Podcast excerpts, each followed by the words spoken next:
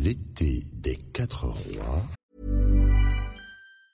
Hi, I'm Daniel, founder of Pretty Litter. Did you know cats tend to hide symptoms of sickness and pain? I learned this the hard way after losing my cat, Gingy. So I created Pretty Litter, a health monitoring litter that helps detect early signs of illness by changing colors, saving you money and potentially your cat's life. Pretty Litter is veterinarian developed, and it's the easiest way to keep tabs on your fur baby's health right at home. Go to Pretty Litter dot com and use code ACAST for twenty percent off your first order and a free cat toy. Terms and conditions apply. See site for details. Un roman de Camille Pascal. Alors Camille, je voulais vous demander, est-ce que vous pouvez me décrire, s'il vous plaît, vous qui étiez là-bas en dix-huit cent trente, l'ambiance à Paris cet été-là? Qu'est-ce qu'on pouvait bien faire avant le chassé-croisé des vacanciers? Alors,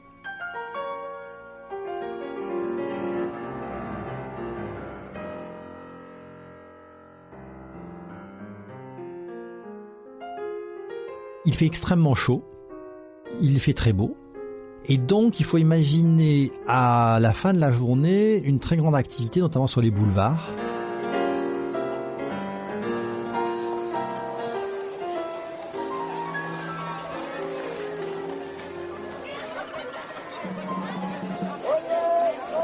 C'est là que tout le monde se retrouve pour prendre l'air, pour se promener, pour se rencontrer. Alors les plus riches vont chez Tortoni, euh, qui est le grand café euh, à la mode. Sinon, on flâne. Vous avez un mélange assez peu habituel de bourgeois en goguette, de dandies, ceux qui sont là, et d'une euh, population ouvrière et populaire. Pourquoi ? Parce que il fait tellement chaud que les, on appelle ça les classes laborieuses, qui vivent la plupart du temps dans les derniers étages des maisons parisiennes, ne peuvent pas rester chez elles tant que la nuit n'a pas apporté un peu de frais. Donc vous avez énormément de monde. Je rappelle, pour ceux qui nous écoutent, que Paris est à l'époque une ville sans métro. Aujourd'hui, les Parisiens, on les voit pas, hein, ils sont souterrains. À l'époque, toute la population, on a une ville qui compte à peu près un million d'habitants, hein, euh, sur une superficie moins grande que le Paris d'aujourd'hui, concentrée dans les mêmes endroits, au Palais Royal, sur les grands boulevards, pour se divertir du spectacle de la rue, hein, du spectacle des autres. Nous sommes encore dans une société où chacun se donne à voir, hein, donc... Euh, Pour le peuple, par exemple, c'est très amusant de voir arriver une grande courtisane dans son attelage, ou de voir arriver Alexandre Dumas, ou Eugène Sue, enfin voilà. On se régale du spectacle de la rue, et on attend que la chaleur tombe. C'était quoi le tube de l'été dix-huit cent trente ? Ah, alors le tube musical, euh, je suis pas sûr qu'il y en ait eu un... Mais il y a une chose qui était le tube littéraire, c'est Hernani, la pièce de Victor Hugo. Et c'est la concomitance entre, entre ces deux révolutions, une révolution littéraire et une révolution politique, à quelques mois. Une révolution romantique, en tout cas, dans cette année dix-huit cent trente. C'est, comment dire, c'est une attaque en règle du théâtre classique, du théâtre académique. C'est une pièce qui se veut vivante, tourmentée, euh, réaliste, nous dirions aujourd'hui. Euh, donc, et ça a épouvanté le public bourgeois et aristocratique. Qui habite Paris à ce moment-là ? C'est qui ? Alors, tout le monde habite Paris, hein, contrairement à ce que nous, nous connaissons aujourd'hui. C'est que tout le monde habite Paris. C'est un Paris d'avance-man, un Paris extrêmement serré. Et là, vous avez des populations mélangées, hein, puisque euh, bah, c'est tout bête, mais... Euh, Il faut bien que les domestiques vivent à proximité des maîtres. Il faut bien que les ouvriers euh, vivent à proximité des artisans ou des maîtres artisans. Et alors, vous avez en réalité une organisation de la société qui est verticale. Hein, c'est-à-dire que les commerces au rez-de-chaussée, les assistants, les demoiselles, on appelle ça les demoiselles de magasin, les commis qui vivent à l'entresol. Au premier, les bourgeois euh, les plus fortunés, donc souvent d'ailleurs... Euh, le patron euh, de la boutique qui est en dessous ou des ateliers qui sont en dessous. Et puis plus vous montez dans les étages et euh, plus vous vous rapprochez de la pauvreté. D'où je reviens à ce que je disais tout à l'heure, c'est-à-dire que dans cet été extrêmement chaud, hein, puisque les températures euh, sont montées jusqu'à trente-deux trente-trois degrés, eh bien le peuple descend dans la rue parce qu'il ne peut pas tenir sous les toits euh, de zinc parisiens. Si vous comparez son pouvoir d'achat de l'époque à celui d'aujourd'hui, ça, ça ressemble à quoi? Comment ils vivent? Ils sont pauvres, ils sont... Les budgets ne sont pas les mêmes. Hein. La dépense essentielle euh, du peuple parisien, c'est évidemment la nourriture. Il faut se nourrir. Bon. Alors, entendons-nous, les ouvriers parisiens sont les mieux payés de France. Hein. C'est à Paris, comme toujours, que les salaires sont les plus élevés. Pourquoi? Bah parce que d'abord, vous avez un centre, comment dire, économique majeur, hein, euh, voilà. Et surtout, vous avez ce qu'on appelle la petite industrie parisienne, qui est extrêmement importante, qui est faite à la fois d'artisans, de couturiers, de tailleurs, de fabricants, on appelle ça d'objets de Paris, de tous ces menus métiers qui ont totalement disparu, mais qui étaient fournisseurs pour l'Europe entière. Donc ce n'est pas un peuple affamé, je ne dis pas que les conditions sont faciles, mais ce n'est pas un peuple affamé. Dès que vous avez du travail, vous vivez à peu près correctement. D'abord, les femmes travaillent, évidemment. Elles peuvent être, la, euh, voilà, c'est le petit monde de Balzac, hein, euh, lingère, couturière. Euh. Ce n'est pas la misère, mais il faut bien vous dire une chose, c'est que dès que le travail disparaît, alors là, la peur de manquer vient tout de suite. Et euh, d'abord, évidemment, il n'y a pas d'assurance chômage, hein, inutile de vous dire. Et c'est une époque où vous êtes payé à la journée. Le porteur d'eau, le maçon, le menuisier, le ferblantier, l'ébéniste, le couvreur, il est payé à la journée par son patron. De même, l'ouvrier imprimeur. Tant qu'on a du travail, on est payé le soir et on a de quoi manger le lendemain. Que les boutiques se ferment, que les ateliers se ferment, que les imprimeries s'arrêtent, et là, le peuple de Paris rentre dans l'angoisse, parce que c'est l'angoisse du lendemain. La différence entre un bourgeois et un homme du peuple, c'est que le bourgeois a des réserves. Le prolétaire n'en a pas. Le bourgeois a des réserves. Le prolétaire n'en a pas.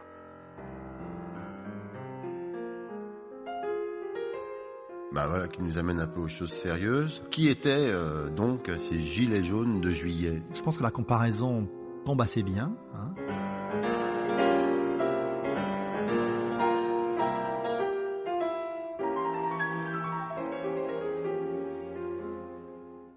Ces gilets jaunes, ils sont... Alors, ils sont de plusieurs sortes. Vous avez le peuple, mais vous n'avez pas que le peuple.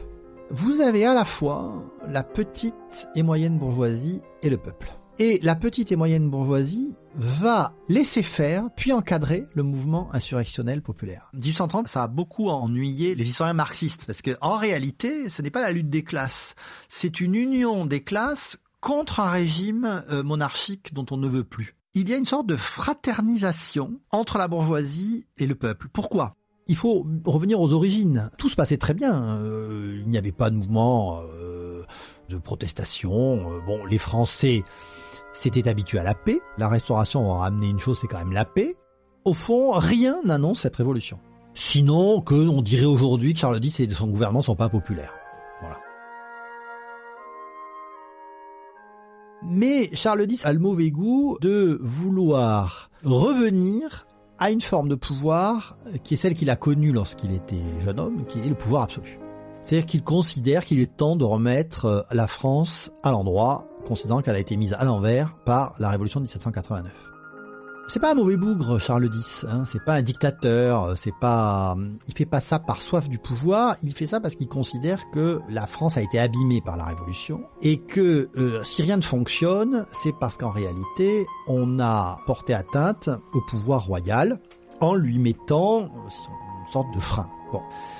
Et il va prendre trois décisions qui vont mal tourner. La première, c'est de mettre fin à la liberté de la presse. Alors ça, c'est curieux parce que la liberté de la presse était une, un des acquis de la Restauration. Inutile de vous dire qu'il n'y avait pas de liberté de la presse sous l'Empire et sous la Terreur. Il considère que euh, les esprits sont euh, pervertis par les journalistes, qu'il attaque, et il faut d'ailleurs dire que les attaques étaient assez violentes, hein, et, puisque la presse était libre, et donc on se moquait de lui, on se moquait de son gouvernement... Bon. Ensuite, il dissout l'Assemblée, il la considère comme hostile. Il fixe très vite de nouvelles élections. Comme il pense que euh, tout le mal vient de la presse, ben, il dit qu'on y aura plus, les journaux diront plus de bêtises, euh, je pourrai avoir une majorité euh, stable et, et qui appuiera mon gouvernement. Et il modifie la règle électorale, c'est-à-dire qu'il va réduire encore le corps électoral. Et c'est là qu'il fait une erreur politique majeure. Il est convaincu que le peuple de Paris ne bougera pas. parce que le peuple de Paris n'a aucun intérêt commun avec la bourgeoisie parisienne, et notamment la bourgeoisie libérale. Et donc, que l'on enlève le, leur droit de vote à des bons bourgeois parisiens, ils ne voient pas en quoi ça peut gêner le peuple de Paris. Et c'est là l'erreur fondamentale, parce qu'il va se passer plusieurs choses en cascade, qui vont aller très vite. Il va donner des ordres pour faire bloquer les presses. Les ouvriers de l'imprimerie et du livre sont au chômage. L'inquiétude les prend. La petite bourgeoisie et la bourgeoisie moyenne de Paris se rendent compte que elle se retrouve euh, privée de son droit électoral. C'est-à-dire non seulement d'un droit civique, mais aussi de son identité bourgeoise. C'est-à-dire qu'elle est ramenée vers le peuple passif, puisqu'il y avait les citoyens actifs qui pouvaient voter, et les citoyens passifs bah, qui regardaient le, les autres voter. Bon. Le mécontentement, il va de l'ouvrier au patron. Et ce à quoi Charles X n'avait pas du tout pensé, c'est que pour l'ouvrier, ou l'artisan, il y avait une certaine fierté à ce que son patron ou son client vote. Une fierté parce que, au fond, il côtoyait le pouvoir électoral et aussi une sorte de capacité politique parce que, au fond, en discutant avec le patron, en discutant avec le maître artisan, en discutant avec le, le client de la chose politique, c'était une façon, même s'il ne votait pas, de participer. Donc, il y a une frustration. Cette frustration du peuple de Paris et l'angoisse de manquer, parce que dès les premiers mouvements un peu populaires, la révolution est un engrenage qui fonctionne tout seul. C'est-à-dire que si vous commencez, pour montrer votre colère, à briser les lanternes et à arracher les enseignes, eh bien, que font les, les, les commerçants? Ils ferment boutique. S'ils ferment boutique, leurs commis, leurs vendeurs, leurs ouvriers se retrouvent sur le, le pavé. Et donc, vous grossissez la foule des mécontents qui sont angoissés par l'idée de manquer. Voilà. La fibre ne couvre pas encore complètement le territoire, on va dire. Comment ces gens se concertent? Comment ça se transforme? Comment les gens sont au courant même de tout ça? La rumeur. Hein, la rumeur va courir, bah c'est, c'est, c'est, il n'y a pas les réseaux sociaux, mais les gens sont sur, dans la rue, sortent sur le, le trottoir, on se passe le mot de bouche en bouche, euh, de fenêtre en fenêtre, il y a un coup d'État, le roi... Euh, bon, il y a une inquiétude, si vous voulez, qui commence à, à traverser la population, dont je vous rappelle qu'elle est dehors, hein, parce que il fait chaud, donc euh, on se parle, c'est dans des rues très étroites, bon.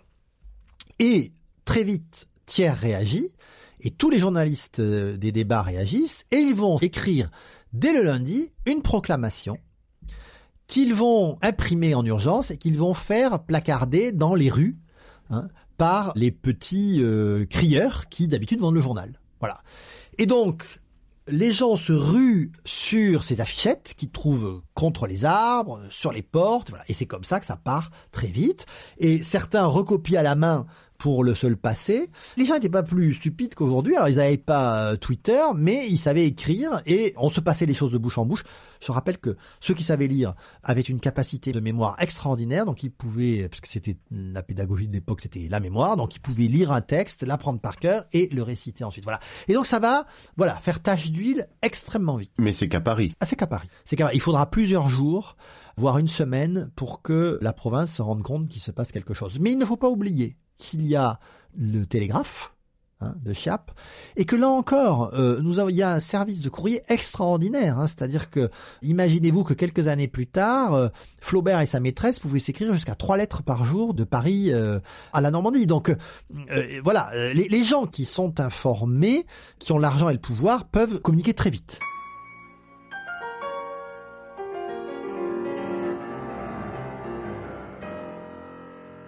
Alors, on est toujours à Paris, mais alors on est le lundi euh, vingt-deux novembre dix-huit cent trente. Est-ce que nos révolutionnaires de juillet ont obtenu gain de cause? Et qu'est-ce que ça a vraiment changé?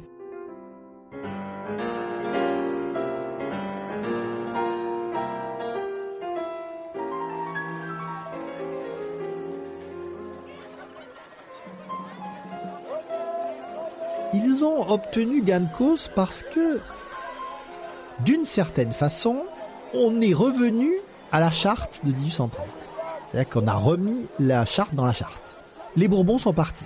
Et donc, euh, il y a eu une sorte de substitution des dynasties. Mais il n'y a pas eu d'abolition de la monarchie, il n'y a pas eu de proclamation de la République, il n'y a pas eu de retour à l'Empire. Alors, la bourgeoisie est enchantée, c'est ce qu'elle voulait. Ceux qui ont fomenté la Révolution sont enchantés. Thiers fait commence une carrière politique, euh, Rémusat, voilà. Tous ceux qui ont à un moment donné prêté leur plume à la Révolution vont être parfaitement bien traités par le nouveau régime. Les jeunes polytechniciens qui ont encadré les meutes hein, au moment des, des journées de juillet sont, vont par exemple être tous faits immédiatement sous-officiers hein, par Louis-Philippe. Donc tout le monde est servi, très amplement servi. Et tout le monde va s'arracher les dépouilles, hein, pour euh, qui va préfet, conseiller d'État, enfin voilà, là c'est le, le spoil system, euh, il fonctionne à plein. Le peuple, au fond, il a retrouvé du travail, il se sent de nouveau protégé par une, euh, une assemblée représentative, mais quand même, il y a le sentiment que ils se sont un peu fait voler cette révolution, qu'ils ne sont pas passés loin à un moment donné de rentrer dans la République. Il y a eu des hésitations, on a pensé faire du vieux Lafayette un président de la République présentable. Et donc tout ça va macérer et le début du règne de Louis-Philippe va être très compliqué parce que vous allez avoir de nouveaux soulèvements populaires. Alors cette fois-ci dû à des questions plus économiques, mais en dix-huit cent trente-deux, enfin, les premières années du règne de Louis-Philippe vont être très compliquées, mais là, lui, pour le coup, il a compris, et donc hein, il a fait venir des troupes, euh, et à chaque fois, ce sera, les émeutes seront matées euh, dans le sang.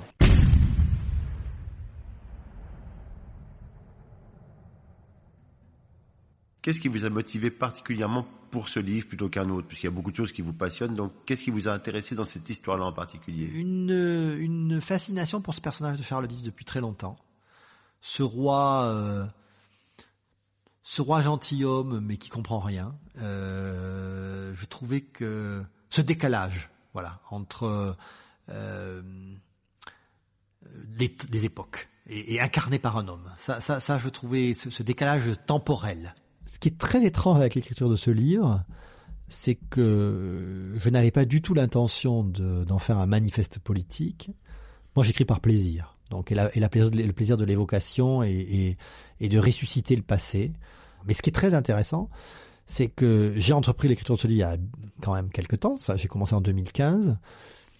Et qu'il est en train, ce livre, d'aller à la rencontre des événements contemporains. Et ça, c'est fascinant. Parce qu'au fond, ça commence par la signature d'ordonnance. Et bon, j'y suis pour rien, mais enfin, euh, le, l'actuel président de la République a signé des ordonnances il y a un an, et Dieu sait que ça a été compliqué. Et ça s'est continué, ça s'est poursuivi par une émeute. Alors je sais bien, comparaison n'est pas raison, et cetera. Mais il y a quand même euh, quelque chose d'extrêmement perturbant, pour moi, dans le fait d'avoir écrit un livre d'histoire dont tout le monde me disait « mais qui veux-tu qui s'intéresse à Charles X ?» et qui là vient à la rencontre de notre actualité et de notre histoire très contemporaine. Et c'est d'autant plus facile que nos institutions sont très proches de celles de la Restauration, car contrairement à ce qu'on pense, nous sommes beaucoup plus les héritiers de la Restauration que de dix-sept cent quatre-vingt-neuf, ni même de mille neuf cent quarante-quatre hein, ou quarante-sept. Notre système institutionnel actuel, qui a été voulu par le général de Gaulle. Le général de Gaulle a eu deux grands modèles, euh, c'est euh, Louis-Philippe et Napoléon trois. Il ne faut pas se leurrer. Hein, c'est, nous avons une, notre République est totalement, totalement monarchique. Bon. Donc euh, c'est vrai que cette question du débat, quelle est la légitimité la plus forte? Celle du pouvoir exécutif? Alors, il est plus couronné par euh, le Saint-Esprit, mais par le suffrage universel. Cette sacralité, elle est là. Et une chambre, enfin une assemblée qui, elle aussi, est élue par un suffrage universel. Euh, alors c'est qui, voilà, je, je, ces débats, ils sont extrêmement présents. Et j'avoue, mais je, je n'ai pas du tout écrit ce livre, encore une fois, dans l'idée de faire une sorte de pamphlet euh, politique. Mais force est de constater que mon livre est en train d'arriver à la rencontre des événements. C'est incroyable. C'est la magie de l'écriture. Merci beaucoup, Camille. C'est moi qui vous remercie. C'était L'été des quatre rois de Camille Pascal, Grand Prix du roman de l'Académie française deux mille dix-huit, aux éditions Plomb. C'est très perturbant. Oui. En réalité, pour moi, hein, je, ah, je... Vous, oui. ah oui, parce oui, que oui. je me, bah, plus ça va. Bah, au début, j'ai ri en disant bon, euh, oui, les ordonnances, et cetera. Puis là, on a les gilets jaunes. Enfin, je... mais c'est voilà, c'est à la fois c'est pas anormal parce que je vous dis la structure du pouvoir est identique. Un podcast du Poste Général.